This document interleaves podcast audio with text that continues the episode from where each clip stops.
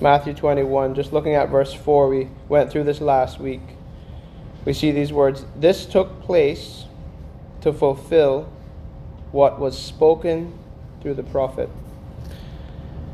And I pointed out what I think is a, a, major theme in Matthew's gospel that every move that Christ made, every decision that he made, was based on fulfilling the promises made through God's Old Testament prophets and prophetic words that were uttered, or even dreams at times that were uttered.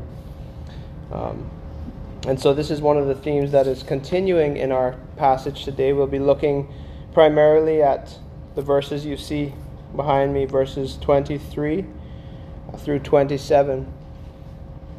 So, I'm going to go ahead and read those words. If you're using the Pew Bible, you find these words on page 698, Matthew chapter 21, verses 23 through 27. And even though I know there's more children here today, I'm going to go ahead and ask us to stand for the reading of God's Word. Please. If you would stand with me for the reading of God's holy Word. Matthew 21, verses 23 through 27. Jesus entered the temple courts, and while he was teaching, the chief priests and the elders of the people came to him. By what authority are you doing these things? They asked. And who gave you this authority? Jesus replied, I will ask you one question. If you answer me, I will tell you by what authority I am doing these things. John's baptism. Where did it come from? Was it from heaven or from men? They discussed it among themselves and said, If we say from heaven, he will ask, Then why didn't you believe him? But if we say from men, we're afraid of the people, for they all hold that John was a prophet. So they answered Jesus, We don't know. Then he said, Neither will I tell you by what authority I am doing these things. This is the word of the Lord. You may be seated. Let's bow for a word of prayer. Father, we come before you, bowing before you in the name of your Son. We come across so many important revelations, so many important truths in your word that are instructive for us and, and challenging in, in various different ways. Even the, the simple and easy to understand can sometimes be so hard to apply. This is usually because we live in a world that is filled with sin, and so much has been done to corrupt what is good. Today, as we continue to read and listen and, and think through these particular words and the other passages that we'll look at, would you take this text and prove what it really is your very own word. And make it precious to us. Make it as living as it actually is. You have told us that your word is sharper than a two edged sword, and that it can pierce deep down into our souls and shape us and work in us pierce us and convict us and heal us. Would you speak to each and every one of us that is here or that is listening over the airwaves in a special way this morning? Would you cause us to be diligent listeners, to sit at your feet like little children at the feet of a good Father who is sovereign, who knows best and who has proven his love throughout the ages, as we sung about this morning. Feed us by your holy word, we ask. Build us up in the most holy faith that has been handed down to us throughout the ages. And help us to understand what it means to, to stand firm in the faith. We ask also that as we prepare to embark on the VBS starting throughout the rest of this week, from tomorrow, that we who are involved would also, in a special way, be strengthened, not just by this sermon, but by everything that we see through your word this week. That we would be strengthened in the faith, to stand firm in the midst of a dark world and be like stars that are shining brightly for you. That we would help the children to understand what it means to do the same thing. And that some children, for the first time, would be saved. I pray that not just in VBS, but someone under the sound of my voice this morning would hear more than my voice, but would experience the very authoritative and powerful and loving voice of Almighty God, would hear your voice through your truth speaking to their hearts, and would be saved and that those of us who are saved at this moment, who are already born anew, who are already believers, that we would be strengthened and built up all the more. I thank you that you are committed to your word in this way. And so we are simply asking you to do what you have already promised to do. We are saying that we want to be part of this mission that your Son came to accomplish and has accomplished and is now applying in us and through us for those who believe. I thank you, Lord, for the country that we live in, not because we're any spe- more special than any country, but because we still experience a measure of freedom to gather like this, to worship. And I ask that you would continue to allow us to, to have this freedom and to not abuse it, but to make use of it, to not grow slack or lazy because of the lack of opposition that we do face for now. Help us to recognize that we live in the middle of a spiritual warfare. And we need to learn how to stand firm now because things are only going to get harder for us. And so we ask that you'd keep us faithful to the end. And to that end, at this time, I ask that you would make the words of my mouth and the meditation of all our hearts be acceptable to you. For I ask these things in Jesus' name. Amen. Amen.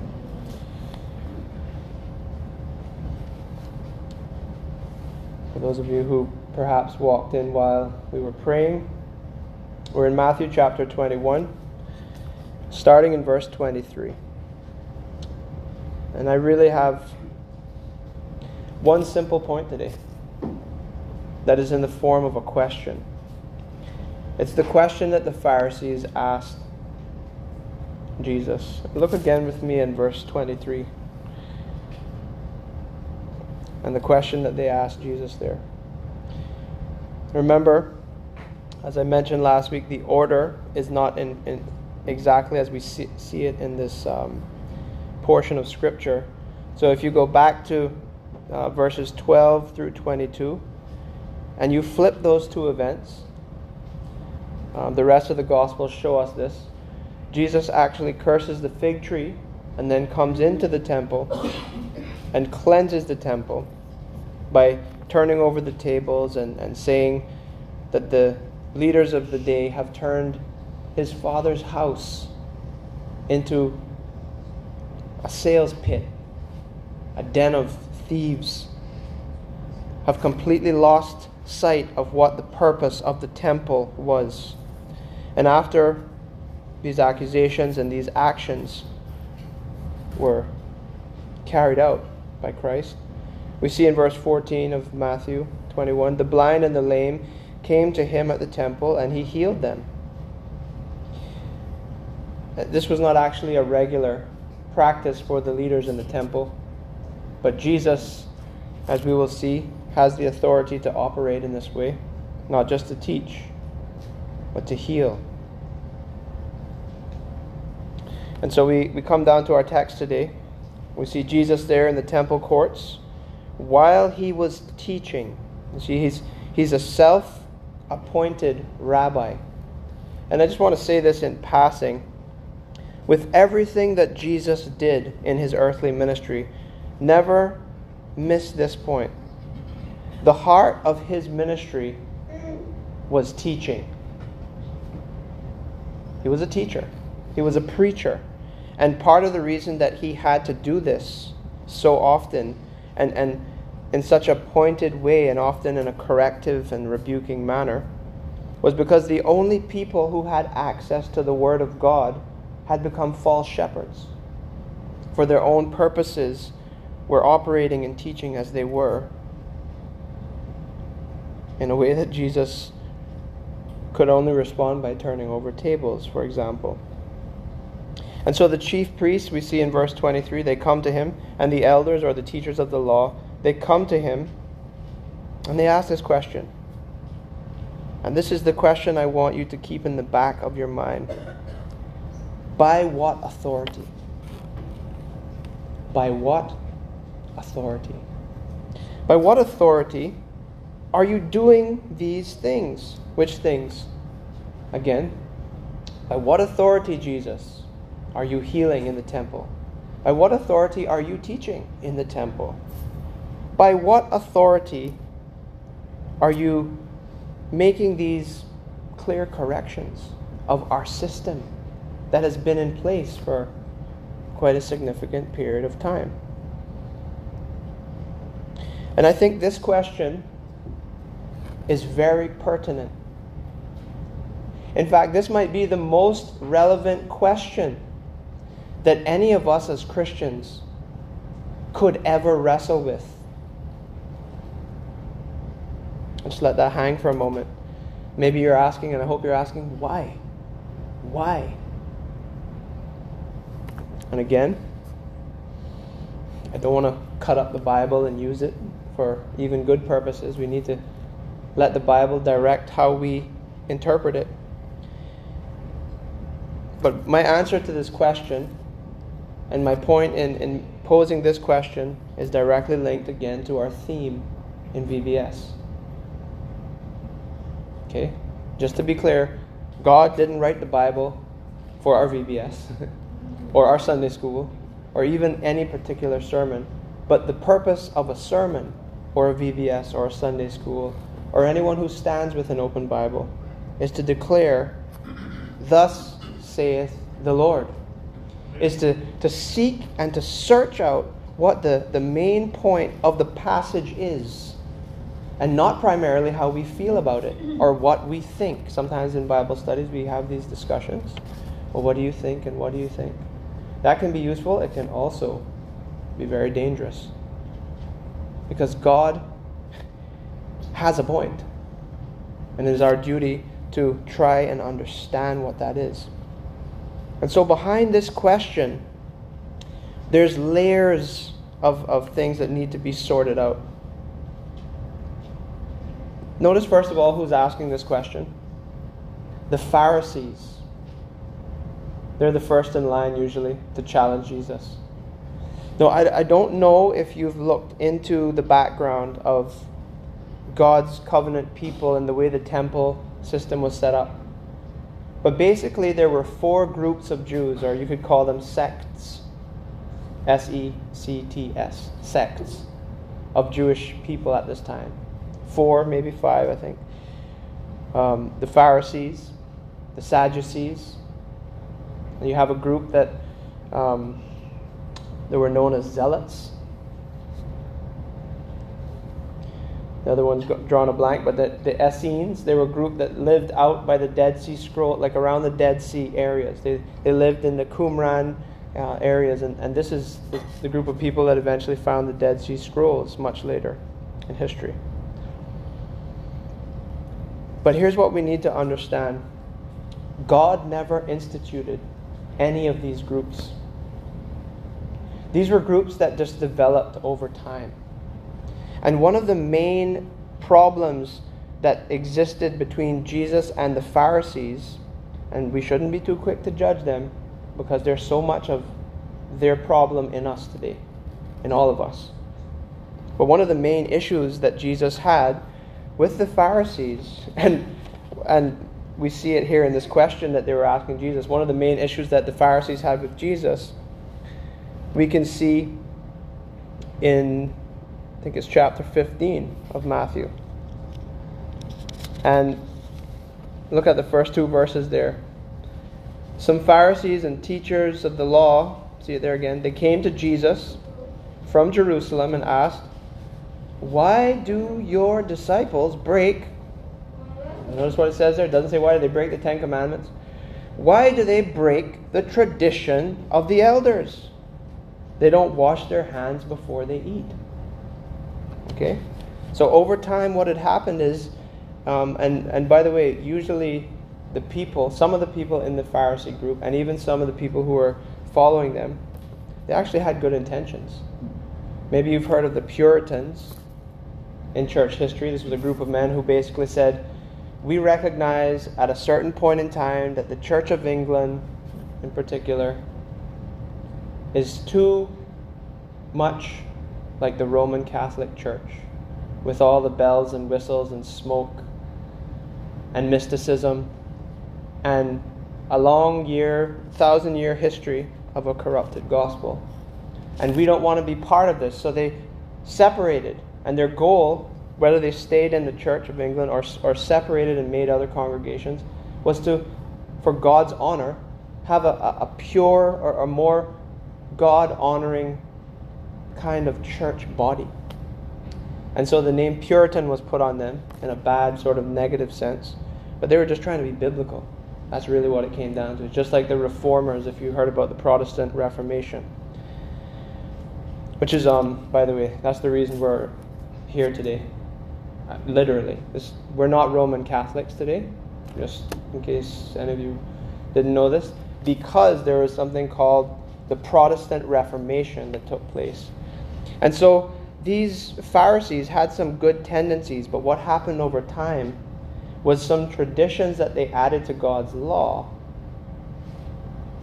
They started to elevate as if it was part and parcel of being faithful to God. And so, in our text today, this question, by what authority are you doing these things, is because they were in positions of authority. This whole question of authority is so important. And as I said, there's layers to this question. The first layer stretches far below all that we know in our history. Just like the foundation of a house, uh, hopefully you don't see the foundation of your house when you wake up on Monday morning to go to work. But that's because it's been built well. That's why our houses still stand, because they have a good foundation. So we need to understand the foundation of authority itself. It goes all the way back to the Garden of Eden. When God first spoke to Adam, and then the devil came and spoke to Eve and said, You will not surely die. God just knows that if you eat from this tree and do this one thing that God said not to do, you're going to be more like Him than you are now. Isn't that cool? Isn't that amazing? Think about it. And the moment Eve in her heart decided that that's what she wanted to believe, the word of the liar, the deceiver, Satan, versus the word of God, that is when she chose to deny God's rightful authority, which is exercised through His Word. And of course, the, the text, if you go back to Genesis 3, starting in verse 1 and a few verses down, you'll see it says Adam was there. So God created Adam with a position of authority to lead Eve in whatever they were called to do. Go forth and multiply, steward the earth, subdue the earth, exercise dominion over it, but just don't eat from this tree. The moment that their hearts said, We choose to believe this other word, it was a usurping of God's authority. So these Pharisees have forgotten that there's really one source of authority, and it is not in these man made positions, it is in the Word of God. Scripture tells us heaven and earth will pass away, but what will remain forever? His Word will remain forever. This is the unchangeable, ever consistent Word of God that we open every Sunday morning when we come together in an ever changing world. The reason that God has ordained that we are a people that are uh, built up in His Word is because this is the only thing that the Spirit uses to shape us according to the nature of the eternal God who first made us in his image, which has now been tarnished by sin. This is the only tool that is used in the hands of the Spirit for those who believe to remake a people. And there's nowhere else that we are to look to define who we are as a Christian individually, who we are as a church, how we operate as a church. This is the question we must always ask by what authority? And you see, by Jesus saying to them at the end there in verse 27, since you don't, quote unquote, since you pretend to not know who's, who John the Baptist was sent by, I won't answer your question. You see, there they ask him by whose authority, and Jesus again, I mean, these, these Pharisees must have been so annoyed with him. He just wouldn't give a straight answer. Jesus replies in verse 24, Okay, um, I will ask you one question. Wait a minute, we just asked it. They must have said, We just asked you a question. I'll ask you one question. If you answer me, in other words, if you give me a straight answer, I'll tell you what authority I'm doing these things by. Where did John's baptism come from? Was it from heaven or from men? You see, as they go to discuss it amongst themselves, Notice what they say. If we say from heaven, he will ask, then why didn't you believe him? That's tantamount to saying, if we say that John came from heaven, then we should be Jesus' followers. Oh, we can't say that. Notice what they're not doing here. They're not saying, what is the ultimate truth before us? They're thinking about their own positions, their own convenience, their own comforts, their own little titles. They had a type of honor from the people, but it was a false honor. It wasn't a lasting honor that God would give them for sure. So they, they don't want to say from heaven, okay, but if we say from men, ah, we're afraid of the people, because all the people believe that John the Baptist was a prophet. So they're stuck in the middle. You know? You ever you ever been in a position where you you just want a straight answer from someone? And you know these kind of people? Maybe you do this sometimes. I know I've probably done it before too. More than once. I, I'm kind of on both sides of the fence. Oh, that's not really how things work. Pick a side. you can't live your life straddling the fence like that. The people were right, you see. They understood that John the Baptist was from God. But notice again what is in the heart of the Pharisees. These are people pleasers. They care more about what people think about their perception than what God thinks about them. And, church, God help us if we get caught up in that kind of foolishness. Children, you need to learn to care more about what God thinks about you than anyone else. I say this with great caution. Even sometimes, I had an interesting discussion with one of you that's here. Even sometimes more than what mommy and daddy think. Because mommy and daddy are not perfect, right? But, in case you try to get clever, as I said to somebody who will remain, remain nameless, I was preaching about serving two masters, and I was asked a good question Can God be my master if mommy and daddy are my master? I said, Oh, okay, we got a clever one. Say, well, while you're a child, the way that you obey God as your master is by obeying your mother and father. Right? That's how you show your love for God. That's how you please God. By submitting to and honoring your father and mother. And even as we grow up, the dynamics of how we honor might change.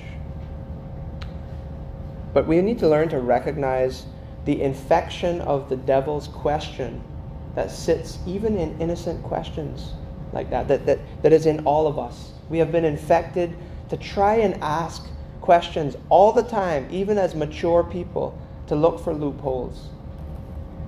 That's what these Pharisees want. They don't honestly want to honor God. And if you are a people pleaser, if the, before you make a move forwards or before you decide how something is to be done, the, the first question is how will it be perceived by men? I have one simple biblical application for you repent and seek God's counsel to have a different type of question how will this be perceived by God? See, this was a false authority that was in their positions. Ever since the, the authority of God's word was basically disbelieved in Adam and Eve, we have all been born with a nature that does not believe by nature that this is God's authoritative word on everything in life. And believe me, there's far more in this book alone that defines for us everything we need to know about life than we would ever think. And I challenge us this morning to put that to the test by reading every word in this book. Jesus himself. And here's the great irony. Another theme, that another pattern that you see in the Gospel of Matthew are these great paradoxes. Think about the irony of this situation. Who is the one they're asking the question to? By, by what authority are you stepping into this temple and doing these things? Well, this is the one who John says, in the beginning was the Word. And the Word was with God, and the Word was God. He was with God in the beginning. All things were made through Him and without him was not anything made that was made. Is there any more authority than that? No, sir, no, ma'am. This is the one who, at the end of this gospel, has raised himself and been raised from the dead and stands before his disciples before he ascends into glory and says, All authority in heaven and on earth has been given to me. Amen. And so go, all of you, and make disciples of every nation, baptizing them in the name of the Father, Son, and Holy Spirit, and commanding them to observe all that I have taught you, and I am with you always to the end of the age in this mission. And you see, that is our mission in our homes, in our workplaces, in our churches. We're to be discipling each other, which happens, I would say, in a unique way as we commit ourselves to coming together in gatherings like this. Which, if you're visiting today and you don't regularly attend a, a church, praise God that you're here. If you'd like to talk to me more about what it means to become a member of this church or to be committed to local churches as a healthy Christian pattern, please talk to me at some point. This is the pattern of the Christian faith. We, we are gathered today on this first day of the week, which is called Sunday by most, because this is the day that Jesus rose from the dead. Even our gatherings are set to mark him out and to mark us out as his people. We took the Lord's Supper, communion, last week. And we do that, as Paul says in 1 Corinthians 11, so that we proclaim him symbolically until he comes. As Brother Langley often says, it's all about him. It's not about us. Okay? And so, in that same vein, if you have a little tendency to be a people pleaser, ask the Lord to help you put that to death. How do you define yourself in terms of your identity as a Christian? How do you define your Christian faith? How do you define the gospel? Do you share the gospel with others? How, how do you describe it? Are you trying to use words that are biblical? There's no set blueprint for how to say this is the gospel, but we want to make sure that we are declaring the biblical gospel. How do you define yourself as a man or a woman? How do you define life as it begins in the conception in a woman's womb? How do you define marriage?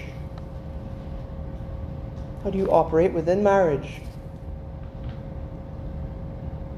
How do you think about divorce? How do you think about everything? By what authority? This is the question that hangs over all of us in a sense. But Jesus doesn't not answer the question. I want you to look at verse 27. They think they're so clever. So they answered Jesus, All right, you've got the good answer now. We are not going to be trapped. They keep trying to trap Jesus, right? But they don't want to be trapped, but they can't escape Jesus' wisdom. He is the embodiment of the wisdom we see in the book of Proverbs. So they answered Jesus, We don't know. Then Jesus says to them, Neither will I tell you by what authority I'm doing these things. And he continues to teach. I want you to see something. He doesn't give them a straight answer. And we'll get into the study of these next three parables in a couple weeks.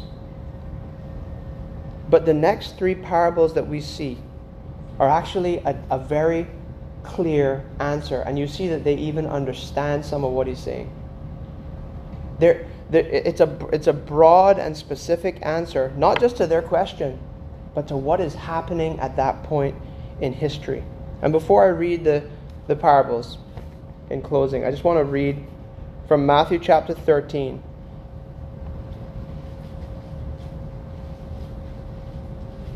In Matthew chapter 13, you can find this on page 691. Jesus starts this,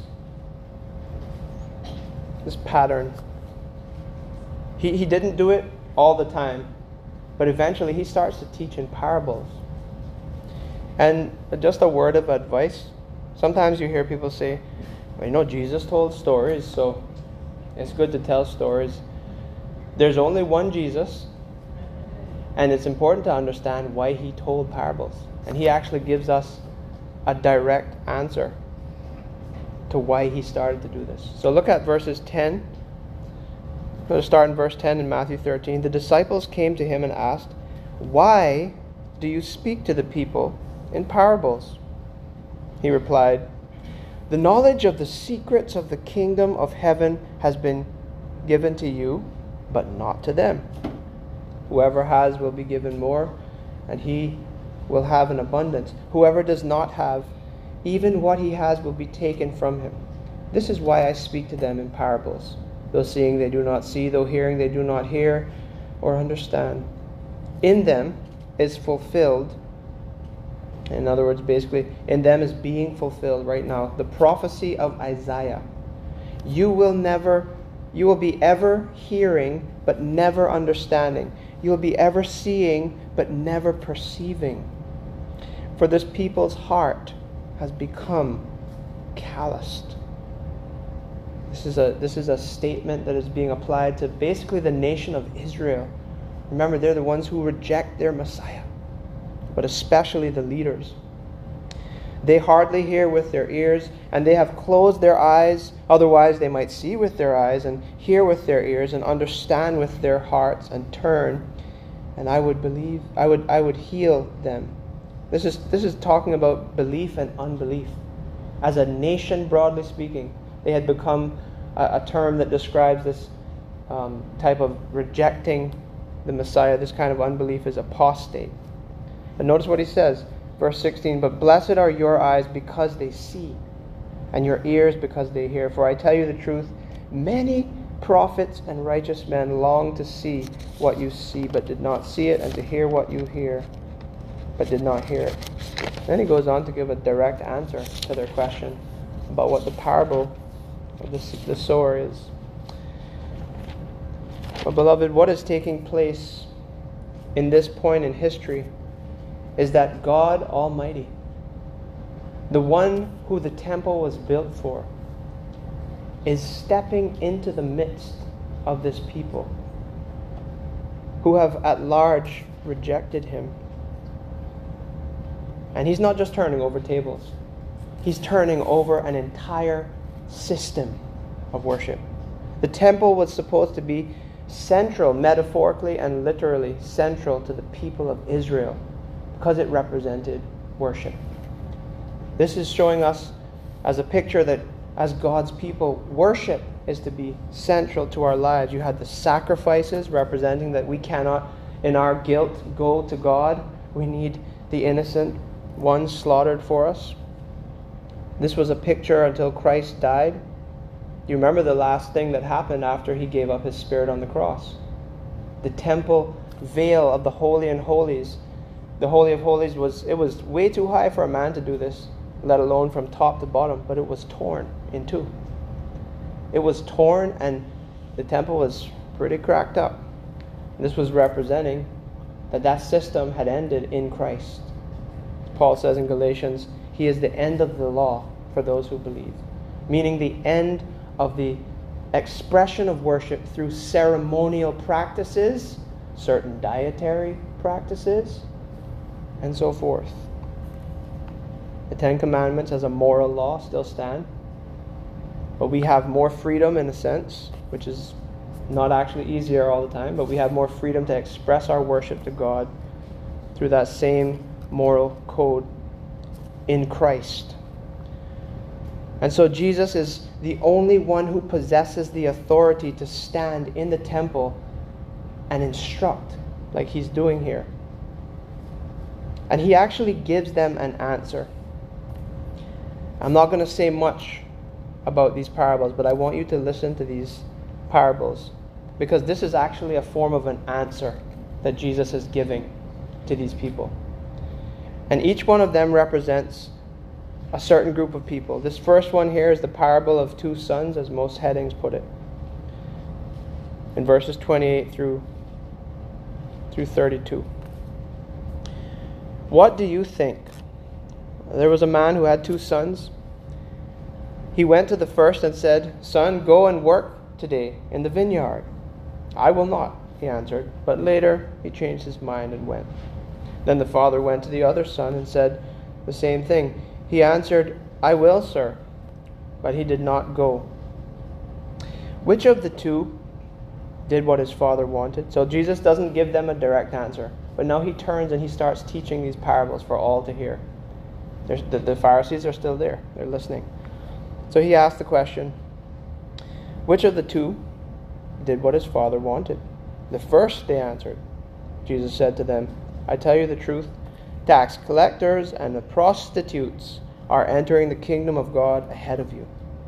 For John, that's John the Baptist, John came to you to show you the way of righteousness and you did not believe him.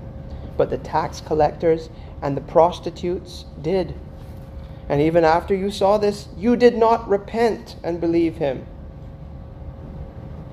This parable is simply to show that those who are closest to the Word of God in this case are far from God but those who perhaps were looked down by them and probably by a lot of us today as the most sinful people through the grace of repentance come into the kingdom before so many who stand in their own kind of man made positions and self righteousness.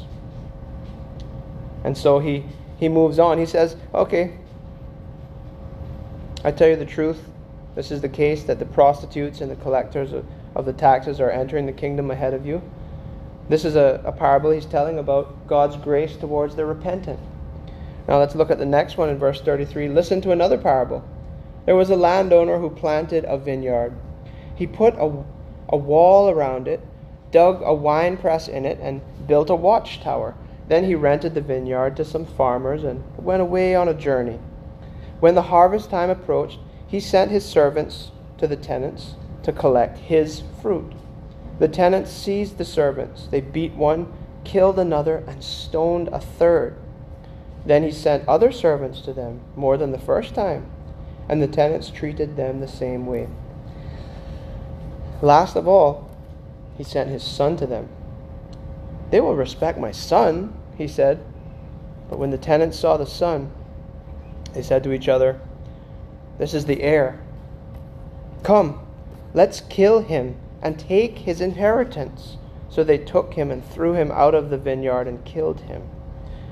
Therefore, when the owner of the vineyard comes, what will he do to those tenants?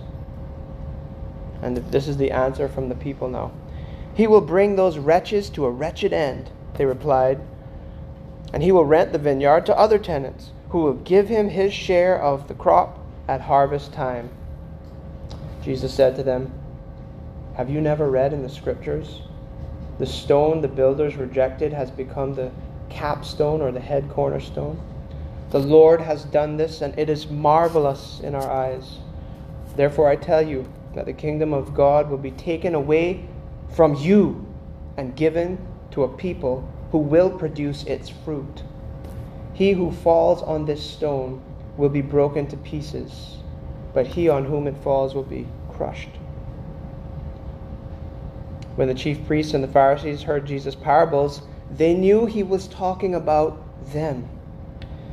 They looked for a way to arrest him, but they were afraid of the crowd because the people held that he was a prophet. So you see how God, even in his wisdom, uses their little fear of man problem to wait for the appointed time of the crucifixion. They, they're too scared to arrest Jesus because they're afraid of the people's perspective of them. Jesus is telling this parable again to show that the, the, the son in the parable is actually him. Many prophets were killed by God's own people, were rejected for the same problem. They, they feared those who were the great nations around them, or perhaps who had them captive, more than they feared God. The fear of the Lord is the beginning of wisdom. The opposite of that is foolishness. And so the chief priests and the Pharisees, they see that Jesus is actually answering their question. He's saying, I'm the one that's been sent. He, he takes Psalm 118 there in verse 42 and applies it. The stone that the builders rejected has become the capstone, the cornerstone which holds the, the entire building in place. He's, he's the one from the Old Testament since the first gospel promise in Genesis 3:15 all the way to the t- tip of Revelation that holds all God's people throughout history in place as the house of God. He's the one being rejected in this parable that will actually be killed. And then he tells them straight, the kingdom is being taken away from you and given to people who will produce its fruit. People who are not any better than you, but people who receive me as their Messiah who don't trust in themselves or even any good things they might think they can add to me, but who trust in me and my finished work alone. And then he closes the third parable here in verse first few verses of chapter 22. Jesus spoke to them again in parables. The kingdom of heaven is like a king who prepared a wedding banquet for his son. He sent his servants to those who had been invited to the banquet to tell them to come, but they refused to come. Then he sent some more servants and said, Tell those who have been invited that I have prepared my dinner. My oxen and fattened cattle have been butchered, and everything is ready. Come to the wedding banquet. But they paid no attention and went off. One went off to his field, and another to his business. The rest seized his servants and mistreated them and killed them. The king was enraged. He sent his army and destroyed those murderers and burned their city. Then he said to his servants, The wedding banquet is, is ready, but those I invited did not deserve to come. Go to the street corners and invite to the banquet anyone that you find. So the servants went out into the streets and gathered all the people they could find, both good and bad, and the wedding hall was filled with guests. But when the king came in to see the guests, he noticed a man there who was not wearing wedding clothes. Friend, he asked, how did you get in here without wedding clothes? The man was speechless. Then the king told the attendants, Tie him hand and foot and throw him outside into the outer darkness where there will be weeping and gnashing of teeth. For many are invited or called, but few are chosen. You see, what's taking place in the midst of Jesus' teaching ministry is that those who are already hard hearted, and by the way, this is what's taking place right now. Not because of who I am, but because of how God works. Those who are hard hearted and choosing to be rebels against God's only Son, His only means of salvation, His only means of coming into His family and His kingdom can't come through mummy or daddy or granny or auntie. Christ alone. Christ alone. Repenting and believing in his works. But those of us who are hard hearted and rebellious, through these parables Jesus is telling, and even through the clear word of God, they're rejecting the kingdom. They're rejecting the joy of the wedding feast that is to come that Revelation speaks about the marriage supper of the Lamb. You ever been to a wedding? You ever seen the joy that takes place in the midst of the, the ceremony and then the, the feast that comes after? Although, of course, not a lot of us don't have the same kind of weddings today. But very often that's, that's what would happen. There'd be the ceremony and then there'd be a feast. Jesus speaks about this in the new heaven and earth, that there's going to be this great feast called the marriage supper of the Lamb. Because God's word will be fulfilled. As he spoke it from the beginning, Christ came and has crushed the head of the serpent on Calvary's cross. If you read Genesis 3:15, you see that promise. And just like this parable tells us, He's been rejected by those same people that he told them they were going to reject him, and they rejected him. And their guilt was on their heads for doing so. But notice the cost of rejecting Christ in verse 13 there of verse 22, chapter 22. There is coming a judgment we don't know when Christ will return. We are all guilty, for all have sinned and fall short of the glory of God. And we only deserve one thing His wrath. Jesus says this a few times, actually. In fact, he, he teaches about hell more than many of us maybe know or would like to agree with. See how he just describes the justice of God, the judgment of God? And it's a place of darkness, not light, where there will be weeping and gnashing of teeth.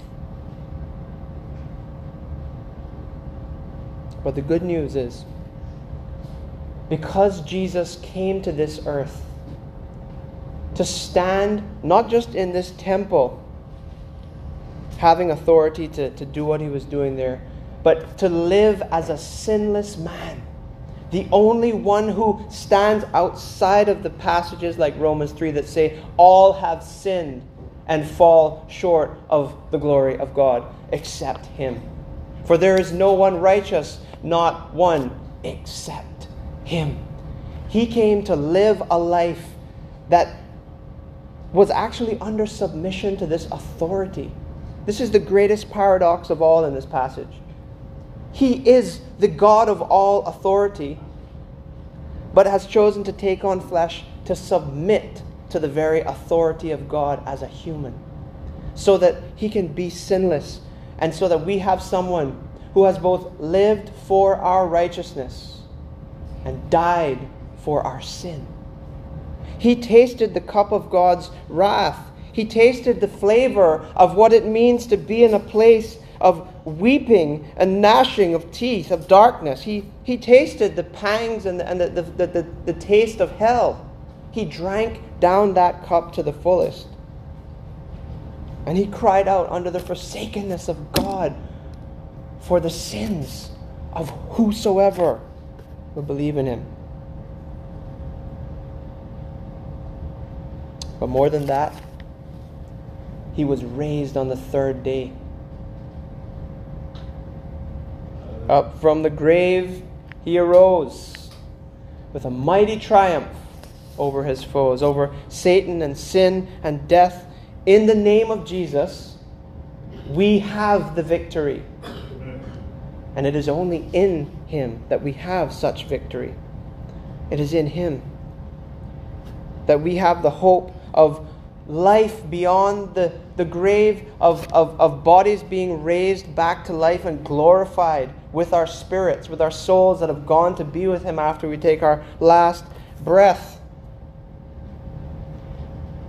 We have the hope that He will come again and, and, and glorify us like that and make all things new. Because He's proven. He's proven Himself. He's proven by what authority he stands and does what he does and says what he says. And so I just I want to close by leaving you with that question. By what authority? By what authority are you you believing things even? By what authority do we believe the things we believe? Have you submitted yourself? Have you humbled yourself to the one who actually humbled himself, even though he is the creator and sustainer of all and, and was the ultimate servant? Have you humbled yourself under his authority? Because Jesus is only a savior to those who he's also the Lord of. And he is the Savior and Lord of all who call upon him. All who call upon the name of the Lord will be saved. And all of us who find ourselves in him have become part of this family now that we call the church. We see it through little expressions like those of us here this morning, all over the world. A universal church is being built, an unstoppable nation, a holy nation of priests so let us not find ourselves at, at, at any point in our life asking the question the way the Pharisees did by what authority? But let us point that question at ourselves. By what authority am I holding my convictions or making these decisions in my life? And then let us make sure that we don't fall into the trap that they did for any reason of being people pleasers. But let us ask God to help us to be a God pleasing church, a God pleasing person in the midst of, believe it or not, a God hating world. See, this world doesn't just hate Christian ideas, the world hates God. That's why Jesus said to his disciples, If they hated me, they will hate you. He said that before he left. Let us not be surprised as we see the increase of that interaction with the world, and let us be diligent to, to be clear that we're being distinct from the world in the way we think about ourselves as Christians, as a church. And let us use that distinction and that conviction as a platform to do the one thing that God has left us here to do make disciples. Again, all of us are called to this. And we can do it by His power, by the power of the one who raised Christ from the dead, the Spirit of God alive in us, at home, at work, and in Foster's, or wherever you shop. Let us ask God to help us live under His authority. Amen? Amen. And with the lights out, let's close our eyes and bow our heads.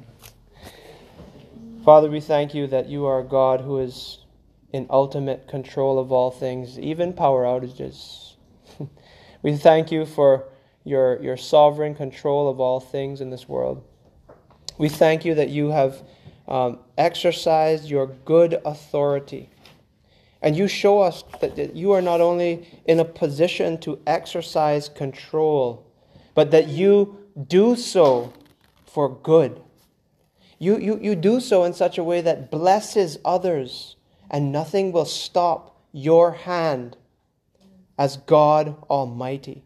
May we, as your people today, look and see the goodness of that.